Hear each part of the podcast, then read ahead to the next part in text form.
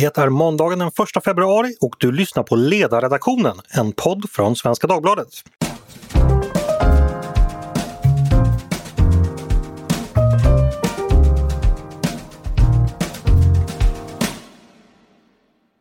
Jag heter Andreas Eriksson och är från och med idag redaktör för podden. Dagens ämne är Sveriges, i alla fall enligt opinionsmätningarnas, minsta riksdagsparti, nämligen Liberalerna. För vid sidan av pandemier, statskuppsförsök och stormningar av offentliga byggnader och andra hemskheter har vi dessutom den här vintern fått genomlida offentliga interna konvulsioner inom det parti som en gång i tiden hette Folkpartiet men som numera alltså heter vad de är. Eller vad de inte är, det kan man tvista om och känner jag Liberalerna rätt så är det precis det man tvistar om också. Bakgrunden är förstås att ganska många inom partiet verkar missnöjda med samarbete med regeringen. Utspel från både partiledning och gräsrötter om partiets nuvarande och framtida vägval har haglat tätt och debattartiklar om saken har samlat enorma skaror undertecknare. Hade alla som undertecknat också röstat på partiet hade det nog inte varit någon fara, men så är det nog inte för väljarna verkar bara bli färre och färre i takt med att underskrifterna blir fler och nu är man stabilt parkerad under riksdagsspärren. Med mig för att återigen försöka grotta i detta har jag tre personer som ägnat en stor del av sitt liv åt just partiet Liberalerna, nämligen Fredrik Malm eh, som är riksdagsledamot för Liberalerna sedan 2006 och partiets migrationspolitiska talesperson. Välkommen Fredrik! Tack så mycket! Här finns också Karin Svanborg Sjövall eh, som har varit tjänsteman inom partiet både i Stockholm och Bryssel eh, och senare har varit VD för den marknadsliberala tankesmedjan Timbro och numera är fristående författare och liberal tänkare. Välkommen du också! Tack så mycket! Och slutligen Rasmus Jonlund som du är också partitjänsteman men också politiker för Liberalerna i Stockholms stad. Du sitter bland annat kommunfullmäktige och ordförande i Kungsholmens stadsdelsnämnd. Och en ivrig debattör i partiets interna forum. Välkommen Rasmus! Tack så mycket! Så, om vi ska börja med det liksom dagsaktuella här då, så var det just nämligen så att i mitten på januari så förklarade eh, Liberalernas partiledare Nyamko Sabuni att det förslag eh, som regeringen låter ut gå ut på remiss om en ny migrationspolitik strider mot budgetsamarbetet mellan å ena sidan L och å andra sidan regeringen. Att det strider mot januariavtalet. Och om idag i Expressen kunde man läsa att frågan ännu inte är löst. Där stod nämligen så här. Eh, positionerna i den infekterade konflikten om migrationspolitiken mellan januari, januaripartierna är låsta och risken för en regeringskris senare i vår växer. I den texten då citerades Fredrik Malm och då sa du så här Fredrik. Vi och Socialdemokraterna var överens om i migrationskommittén men sedan lägger regeringen fram en helt annan modell som är mycket bredare och det här gäller då den så kallade humanitära skyddsgrunden. Så jag tänkte börja med dig Fredrik. Fredrik. Alltså, du är migrationspolitisk talesperson för, för Liberalerna. Vad är det som har hänt här och varför tycker ni att regeringen är fel ute när det gäller migrationspolitiken och varför bryter det mot januariavtalet? Ja, det är lite olika delar i detta men för att ta det väldigt konkret. I januariavtalet står det att man ska lösa eller lägga grund till en framtida migrationspolitik i en parlamentarisk kommitté. Och det är också det som har skett. Kommittén la sitt betänkande i augusti. I den kommittén ska partierna också driva frågan om en, en humanitär ventil som det kallas. Och det är också gjort och migrationskommittén har lagt fram ett sådant förslag. Liberalerna och Socialdemokraterna var i stort sett helt överens i migrationskommittén och vi förväntade oss ju att regeringen skulle lägga fram migrationskommitténs betänkande då så att riksdagen kan kan göra det till lag. Eh, men då lägger ju regeringen istället fram Miljöpartiets förslag. Och det, det, det är ju det som det här bråket eh, handlar om. Vi menar ju att om man ska ha eh, en, en parlamentarisk kommitté och så ska man sitta där och förhandla i ett års tid.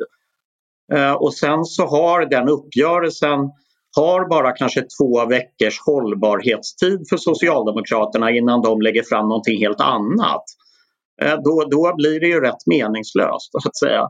Det, det är ju vad, vad själva tjafset handlar om just nu. Men det här handlar ju om en väldigt viktig sakfråga och för vår del i Liberalerna så menar vi att Sverige ska ställa upp för flyktingar och skyddsbehövande och vi ska ha en humanitär ventil i vår utlänningslag. Men Sverige har idag inte kapacitet att också lägga stor energi, kraft och resurser på stora grupper människor som inte har tillräckligt starka skyddsbehov och som får avslag på sina asylansökningar. Vi vill fokusera på de personer som har skyddsbehov i Sverige och ge dem en bra start i vårt land. Det är många som har svårt att känna sig till rätta, som har trauman från krig och konflikter och så vidare. Där vill vi lägga fokus. Men vi upplever att framförallt Miljöpartiet, även Centerpartiet och Vänsterpartiet och nu även sossarna de lägger istället fokus på stora grupper personer som får avslag på sina ansökningar och vill att de till varje pris också ska stanna i Sverige. Okej, jag får avbryta det där lite. Vi kommer liksom inte klara de här åtagandena om, om vi ska hjälpa precis alla. Sverige har inte kapacitet att göra det idag. Just det, stort tack för det. Eh, jag tänkte att du kommer ju då med sakinvändningar mot eh, regeringens politik men om man läser i samma artikel i Expressen idag så, så heter det så här att från regeringspartierna säger man sig vara beredd att förhandla med Liberalerna men misstron mot Sabonis intentioner är stor. Och så citerar man Miljöpartiets gruppledare Annika Hirvonen som säger så här. Jag tolkar det här som ett desperat försök att hitta en ursäkt att lämna januariavtalet. Eh, Fredrik, vad säger du om det? Att ni anklagas till och med för att desperat försöka hitta ursäkt för att lämna januariavtalet. Eh, finns det någon sanning i det? Nej, utan det som är viktigt för oss är ju att Sverige får en ordnad och långsiktigt hållbar migrationspolitik och då måste vi fokusera på de som har störst skyddsbehov i Sverige. Grejen är att det förslag som regeringen har skickat ut på remiss, Miljöpartiets förslag, det fick ju inget stöd i migrationskommittén. Eh, I Sveriges riksdag så finns det, det, det finns in, man kommer inte ens i närheten av en majoritet för den linje som Miljöpartiet driver. Det är bara Miljöpartiet, Vänsterpartiet och Centerpartiet som står för det. Inga andra partier gör det. Och därför så blir det väldigt märkligt när den politiken som inte har något stöd i riksdagen och väldigt svagt stöd hos befolkningen tror jag. Det blir väldigt märkligt om den politiken ska tvingas igenom riksdagen därför att Socialdemokraterna nu har svängt. Karin, eh, om vi vänder oss till dig, vad tror du? Ligger det någonting i Miljöpartiets anklagelser att L numera tycker så illa om januariavtalet som man desperat försöker hitta ursäkter att lämna det? Eh, jag tror väl i och för sig inte att man behöver utgå ifrån att man nu kräver någonting som man egentligen inte tycker. Um, om man tittar på vilken migrationspolitik som Liberalerna har velat ha egentligen sedan flyktingkrisen så är det här faktiskt ganska följdenligt. Så jag tror inte att man ska så att säga, ifrågasätta um, allvaret i sakfrågan. Däremot så är det ju som utomstående betraktar i alla fall ganska svårt att dra någon annan slutsats än att man verkligen, verkligen vill lämna det här avtalet nu. Att man har kommit till en punkt när det här verkligen börjar bli existentiellt. Ehm, och där frågan kanske snarare handlar om hur nära in på ett val man ska lämna. Mer. Så förr eller senare kommer man välja, äh, välja att lämna, det gäller bara att göra det vid rätt tillfälle? Ja, alltså, jag tror att det finns ju en oro för att om man väntar för länge så kommer det vara väldigt mycket svårare att övertyga, inte minst de stödröster som man kommer vara beroende av för att överleva i nästa riksdagsval, om att man verkligen menar allvar med att man stödjer en borgerlig regering eller inte. Eh, jag kan passa på att fråga dig Karin, du som känner partiet väl och eh, har arbetat inom det. Hur bra var egentligen januariavtalet för partiet när man tittar så här två år efteråt? Eh, väljarmässigt har det ju inte gått så bra. Sakpolitiskt säger många att det har varit en stor framgång. Ja, vad gör du för sammanfattande bedömning? Nej, men sakpolitiskt så har det gått ganska bra, det måste man nog säga. Men eh, i, till ytterst sett så är det ju fortfarande en fråga om överlevnad i det här läget. Alltså det är liksom svårt att rangordna något annat än, än väljarsiffrorna överst just nu. Eh, och i den bemärkelsen så har det ju varit tämligen katastrofalt. Jag tror att vi lever ju i någon slags läktardemokrati nu på ett sätt som vi kanske inte riktigt gjorde tidigare, där väljarna har ganska lite tålamod med partier som inte eh, vill så att säga, redovisa tillhörighet till ett särskilt lag och ännu mindre kanske när man, vill red, när man redovisar en, en tillhörighet som man sedan inte verkar bottna i eller egentligen tro på. Är det det som har skett i Liberalerna menar du, att man har gått in i januarisamarbetet så, och inte gjort det riktigt helhjärtat så att säga? Alltså Nyamko Sabuni har ju inte gjort någon hemlighet av att hon känner sig mer hemmahörande i det borgerliga läget. Och det är klart att det skapar ju en, en kommunikativ dissonans eh, när hon samtidigt befinner sig i, i ett samarbete som, där lojaliteterna ligger åt ett annat håll. Och det tror jag, det tror jag alla uppfattar ganska klart och tydligt i det här laget.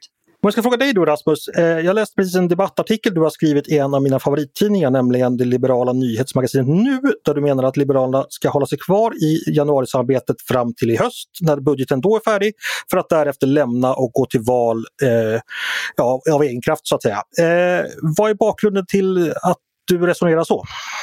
Ja, men vi kan väl börja där som, som Karin eh, egentligen lite grann slutade det här med att Nyamko Sabuni känner sig hemma i, eh, mer hemma i det borgerliga eh, lägret, om man får säga så. Det tror jag hon är inte ensam om, utan det gäller nog de allra flesta i vårt parti, att man väldigt gärna kanske helst skulle vilja eh, samarbeta med borgerliga partier var. Eh, man kanske saknar den gamla alliansen och så, men oavsett det att man, man kanske allra helst skulle vilja ha haft Ulf Kristersson som statsminister hellre än Stefan Löfven. Men det som är problemet är ju, eh, så är, om det är elefanten i rummet, vi har inte nämnt det liksom än, eh, är ju då det här partiet Sverigedemokraterna och deras inställning och även liberalers inställning till dem. För om jag nu minns rätt från sådana här mätningar man gör så brukar det ju vara just så, som Karin ger uttryck för och som, som hon säger att, att liberaler väldigt, ja, föredrar en borgerlig statsminister än en moderat statsminister om man måste välja mellan moderat och socialdemokrat till exempel.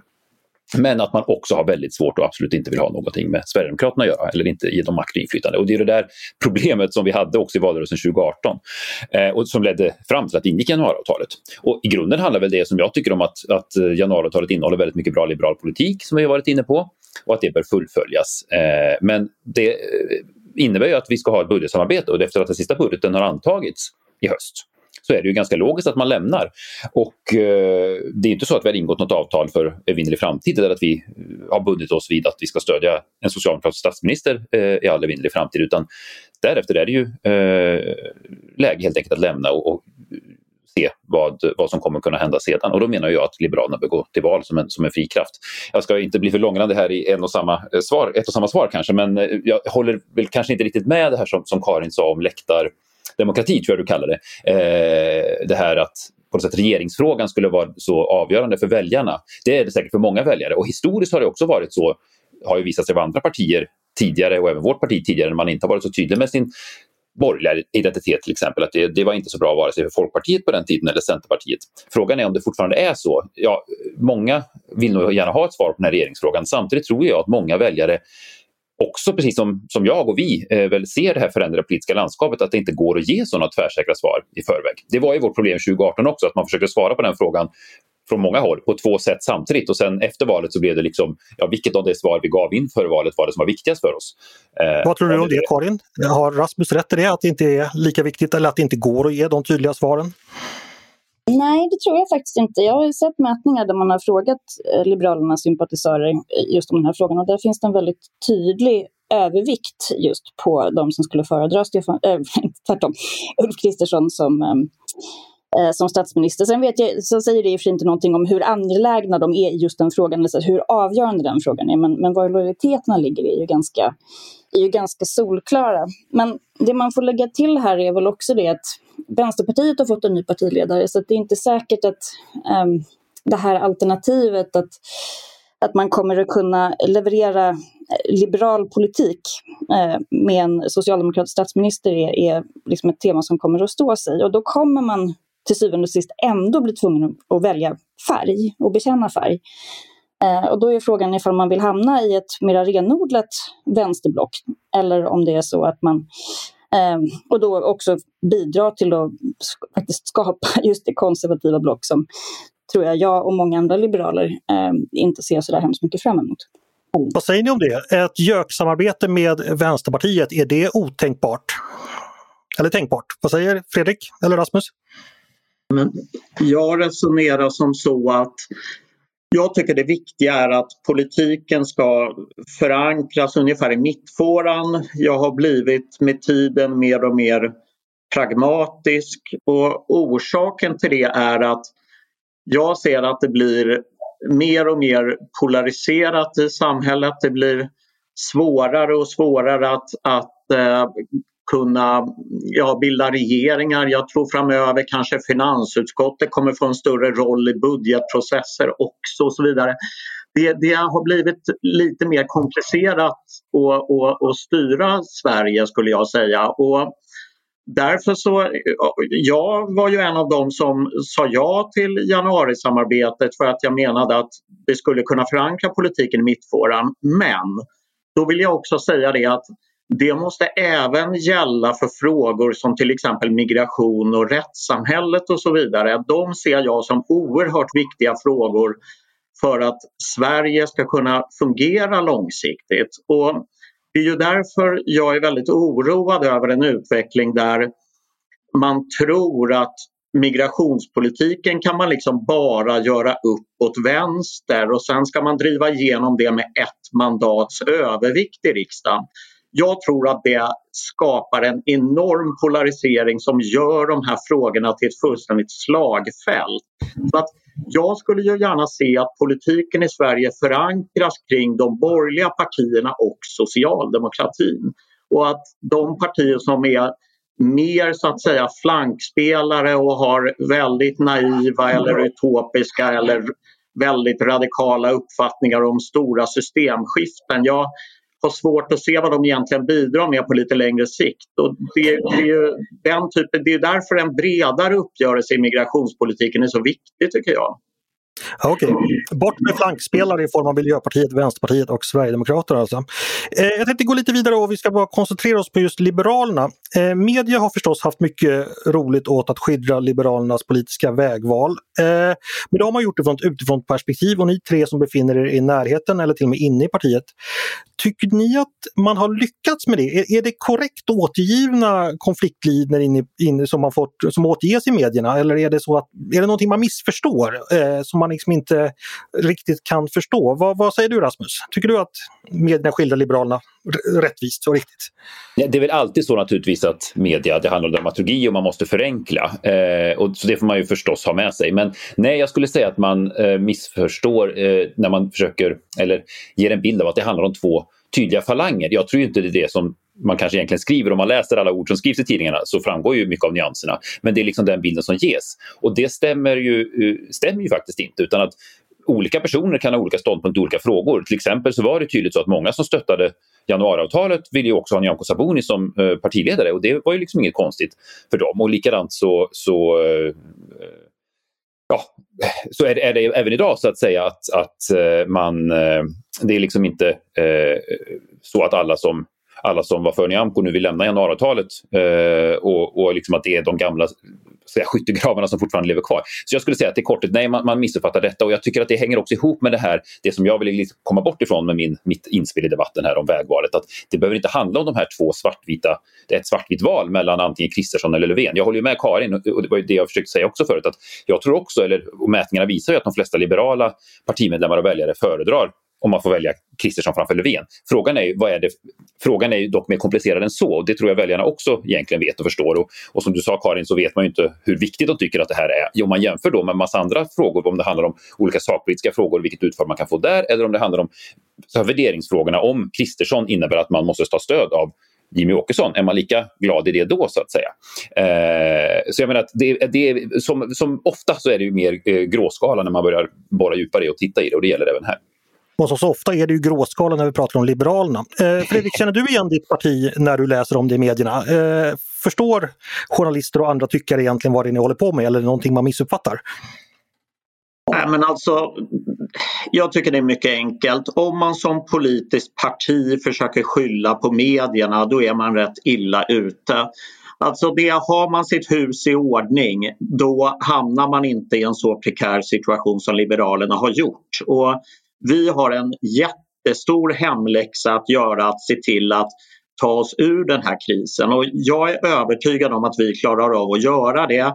Jag tycker inte att svenska medier är eh, liksom extra negativa mot Liberalerna. Imorgon är det något annat parti som har en kris och då hamnar de i en sån här svår situation. Alltså att det jag tycker bara att vi måste se till att få vårt eget hus i ordning så att vi kan driva offensiv politik och jag kommer aldrig att, att skylla Liberalernas bekymmer eller våra interna problem på, på någon extern faktor på det sättet. Eh, det tycker jag är fel. Ni har ju själva att skylla helt enkelt. Måste jag helt enkelt hålla med Fredrik bara lite snabbt. Det är ju, jag håller helt med. Det är liksom vad vi själva ger för intryck och vad vi själva ägnar oss åt som gör naturligtvis att vi hamnar i det här mediefokuset vi har hamnat just nu. Eh, så är det. Jag tänkte säga, jag har faktiskt också, tro det eller ej, en, eh, sedan länge preskriberad bakgrund i, i Liberalerna och jag minns från den tiden att det fanns en höger och en vänster inom Liberalerna som var ganska tydlig. Jag tänkte pröva en tanke på er. Om jag säger att strid, striden då inom citattecken mellan de som hellre ser Ulf Kristersson som statsminister och de som hellre ser Stefan Löfven som statsminister. Det är en ren vanlig höger-vänster-konflikt inom Liberalerna. Vad säger ni då? Karin, eh, ligger det någonting i det tror du? Ja, delvis gör det ju det, eh, tror jag. Alltså, så den här höger-vänster-konflikten har ju alltid legat där och det har ju alltid funnits en splittring mellan de som gärna har sett ett samarbete med Socialdemokraterna och de som har varit betydligt mer fast rotade i någon slags liksom, borgerlig mark. Men men helt och hållet så enkelt är det inte, därför det finns också ganska många som eh, tror jag skulle föredra en, en mycket marknadsliberal politik eh, av ungefär det slag som förs just nu, men som också är oroliga för Sverigedemokraterna därför att man uppfattar att det är ett parti som går på tvärs med en massa andra värderingar som man också håller högt kring internationalism eh, och där man kanske inte är för öppna gränser, men där man, där man stör sig. Eh, på, på det här liksom mera slutenhetsnarrativet. Men, men visst finns det i botten också en fråga om att vissa vill lägga tyngdpunkten kanske mer på de sociala frågorna. Liksom Bengt Westerberg-falangen har, har aldrig försvunnit. Eh, och de som tycker att man eh, borde gå längre åt höger.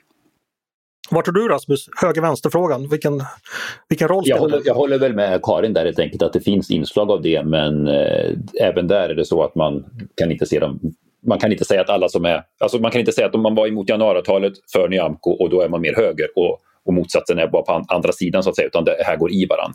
Eh, så, utan jag vet inte om man ska dra upp den här Galtan-skalan som vissa då hävdar inte riktigt hör hemma i svensk politik utan är mer en amerikansk kontext, men i alla fall så är det väl mer den eh, splittringen som i så fall också finns inom, inom Liberalerna, hur, hur, viktigt man tycker att det här är med, med eh, eh, och bygga de här skyddsvallarna högt mot, mot extremismen eh, eller inte. Så att säga. Och, ja, eh, eh jag ska inte säga att någon liksom tycker att man... Jag tror inte någon liberal tycker att det är oproblematiskt med Sverigedemokraterna men däremot är man väl mer eller mindre, som vi har förstått av debatten, eh, eh ja, osäker på om man kan liksom ta stöd av dem mer eller mindre passivt eller aktivt och fortfarande liksom värnar de liberala värderingarna, i vilken utsträckning det går. Det är väl det man kan säga. Jag skulle ju säga att alla i Liberalerna värnar de liberala värderingarna. Sen har man lite olika uppfattning om hur, hur man gör det bäst. Eh, och jag är ju övertygad om att vi, vi, det är väldigt svårt att göra det om man gör sig beroende av Sverigedemokraterna helt enkelt. Jag pratade med en liberal politiker eh, som sa så här att frågan kanske gäller hur man ska förhålla sig till Sverigedemokraterna. Och nu har man då i 10-20 års tid förhållit sig till, till Sverigedemokraterna på ett sätt genom att man har inte velat prata med dem, man har eh, försökt utesluta dem, man har eh, ja, mer eller mindre försökt distansera sig så mycket som möjligt. Men det har varit kontraproduktivt. Så nu handlar det istället om att eh, hitta ett nytt sätt att förhålla sig till dem och alltså fortfarande vara emot dem men helt enkelt byta taktik så att säga. Jag vet inte om ni har hört det argumentet. Vad säger du Fredrik? Alltså, relationen till Sverigedemokraterna, finns det olika linjer inom partiet där och hur, hur, hur ser du på den frågan?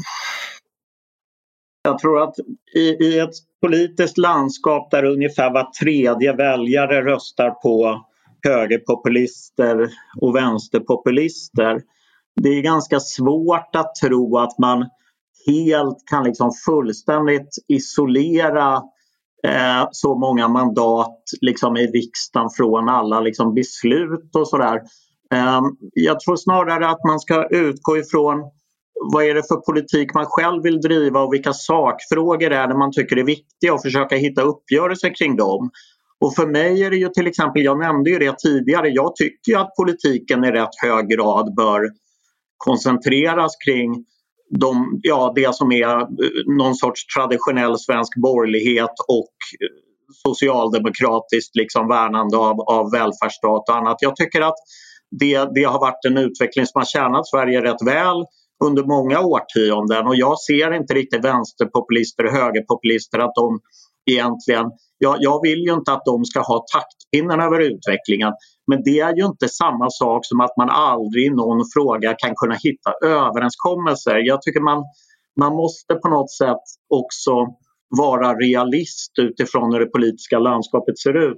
Sen vill jag bara säga det på den här förra frågan att det är inte riktigt så enkelt med en höger-vänster-falang i partiet och sånt där utan jag skulle säga Liberalerna i mångt och mycket någon sorts vad ska man säga, korsbefruktning av liksom Handelshögskolan och Amnesty International ungefär. Va? Och det är många partier i Sverige som på olika sätt är liksom olika korsbefruktningar.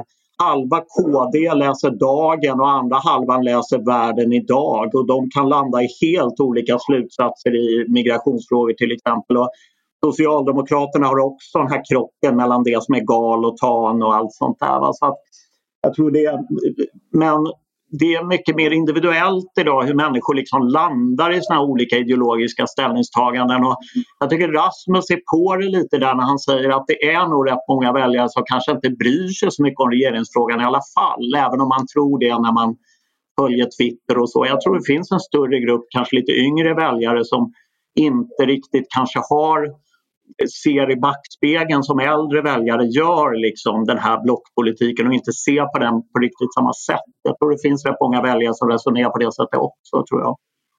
Apropå väljare så tänker jag, eh, tiden rinner iväg lite, men eh, det är ju då, väljare är ju en ganska akut fråga för Liberalerna nu för man ligger under riksdagsspärren. Det kommer bli, behövs fler väljare. Vilka ska det bli? Ska det bli Handelshögskolestudenterna eller ska det bli Amnesty-medlemmarna eller ska det bli några andra?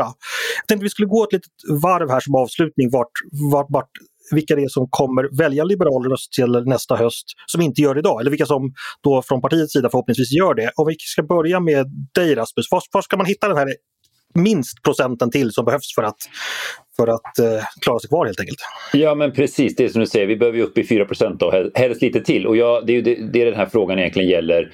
Eh, det som eh, Fredrik var inne på nyss nu, här nu och som, ja, och som Karin också varit inne på. Ja, att, eh, och regeringsfrågan, är den så viktig eller inte? Det, det är väl kanske de här väljarna som, som eh, kanske om de är de yngre väljarna som Fredrik säger delvis eller så, som eh, ser det förändrade politiska landskapet och tänker som jag att det här regeringsfrågan, det är kanske inte det viktigaste. Det viktigaste är att man som liberalt parti som jag ser det går till val på att eh, värna liberala värderingar och maximera liberal sakpolitik och gärna då förankra den svenska politiken i mitten, det som Fredrik är inne på, som jag väldigt mycket håller med om. Då, då räcker det att komma över de här 4 procenten så kommer Liberalerna att bli ett väldigt mäktigt parti, precis som vi är den här mandatperioden, har kunnat vara så att kungamakarna. Vi är också med och styr nästan alla regioner och merparten av Sveriges kommuner. Så att, men sen ägnar vi oss ju inte åt att berätta om det så mycket, utan vi ägnar oss ju mest åt att ja, det vi sa förut som sen dominerar medierna, vill säga att vi verkar fortfarande vara fast i striden från vintern 2018-2019. Så att eh, jag tror att väljarna finns där ute, tillräckligt många eh, som, som dels tycker att det här är vettigt att regeringsfrågan liksom inte är det eh, allena avgörande men som gärna vill se liberala värderingar och liberal sakpolitik. Och, eh, då tror jag vi kommer över 4 utan problem. Jag tror inte vi behöver stödröster, för det är det som är eh, med resonemanget kring regeringsfrågan och stödröster. Det hänger liksom ihop att man måste vara tydligt med eh, fötterna ena, på ena blocksidan eller den andra, för annars kommer man inte få den här kamrat eller broder 4 Jag tror att vi, vi tar oss över 4 eh, om vi eh, gör ett tydligt liberalt ställningstagande i mitten. Eh, men eh, ideologiskt fasta eh, och sakpolitiskt pragmatiska helt enkelt. Då tror jag vi kommer över 4 Och de väljarna finns lite var som helst tror jag. Och idag, idag kanske de, de kan finnas hos Socialdemokraterna, Centern, Moderaterna eller så är de väldigt bara osäkra och vilsna just nu. Nu har det många bud. Då har vi kamrater och vi har bröder och vi har högskolestudenter och vi har ämnesmedlemmar. Vart tror du Karin, vart eh, finns morgondagens liberala väljare? Och varför röstar de inte på Liberalerna idag? Men jag tror att den, lågt, den lägst hängande frukten eh, är ändå moderater idag. Så har det alltid varit. Jag tror inte att det kommer vara annorlunda den här gången, men de kommer vara viktigare den här gången än vad de har varit tidigare. Och de bryr sig om eh, regeringsfrågan. Det är jag tämligen övertygad om. Men sen kan man ju tänka sig att det finns en, en stor grupp människor som eh, uppfattar sig själva som, som personer som har liberala värderingar, men, men som också, som Fredrik var inne på, tar det här resonemanget kring parlamentarism på allvar. Eh, och som vill att Liberalerna ska finnas i parlamentet Både därför att det är viktigt med ett parti som inte avstår från att faktiskt få igenom bra politik. Eh, men som också, liksom, som man känner att man kan lita på, också kommer att veta var liksom, nödvändiga röda linjer går. För vad vi än tycker om Sverigedemokraterna, och man kan tycka väldigt mycket om dem, så är de fortfarande så pass stora att, att de är liksom förbi den tiden när man kunde isolera dem. Uh, och då får man liksom hitta andra sätt att, att, hantera det på. Och då behöver man både pragmatism, men man behöver också väldigt tydliga värderingar i botten uh, för att veta vad man absolut inte kan kompromissa med. Och det tror jag att det finns absolut tillräckligt många väljare för att Liberalerna kommer att överleva nästa val. Fredrik? Ja, men det finns ju bara åtta stycken kärnväljare i Sverige. Eh, och det är de åtta partisekreterarna. Som, det var Per Schlingman som sa det faktiskt. Jag tror han sa det när han själv var partisekreterare dessutom. Och det är ju alldeles korrekt. Det är ju en sån enormt rörlig väljarkår och så fort Sverige går in i en valrörelse när det är tre, fyra veckor kvar då kan det ske jättestora förändringar i, i, i, väljar, i väljarflöden och så vidare. Nu är det ju jättelångt kvar till valet. Eh, Macron behövde bara tre månader på sig för att vinna eh, en majoritet av de franska väljarna. Och, och det gör ju att det är liksom att, att så här långt före valet sitta och räkna ut partier eller tro att opinionsmätningarna nu är det som kommer att bli verklighet. Det, det, så har det aldrig varit och så kommer det aldrig att bli. Jag är övertygad om att det finns människor inom i alla fall sex av riksdagens åtta partier som mycket väl kan överväga att rösta på Liberalerna men då måste vi vi måste, liksom, som jag sa tidigare, få vårt hus i ordning så vi kan börja driva sakpolitik, eh, skapa policy, komma ut med kloka förslag. Och, och då handlar det, om, det handlar om den politik vi har drivit under väldigt lång tid skulle jag säga. Vi behöver inte uppfinna hjulet på nytt. Vi behöver ordning och reda i skolan. Vi behöver en håll, hållbar migrationspolitik. Vi behöver klara integrationsutmaningarna och, och goda villkor för företagen.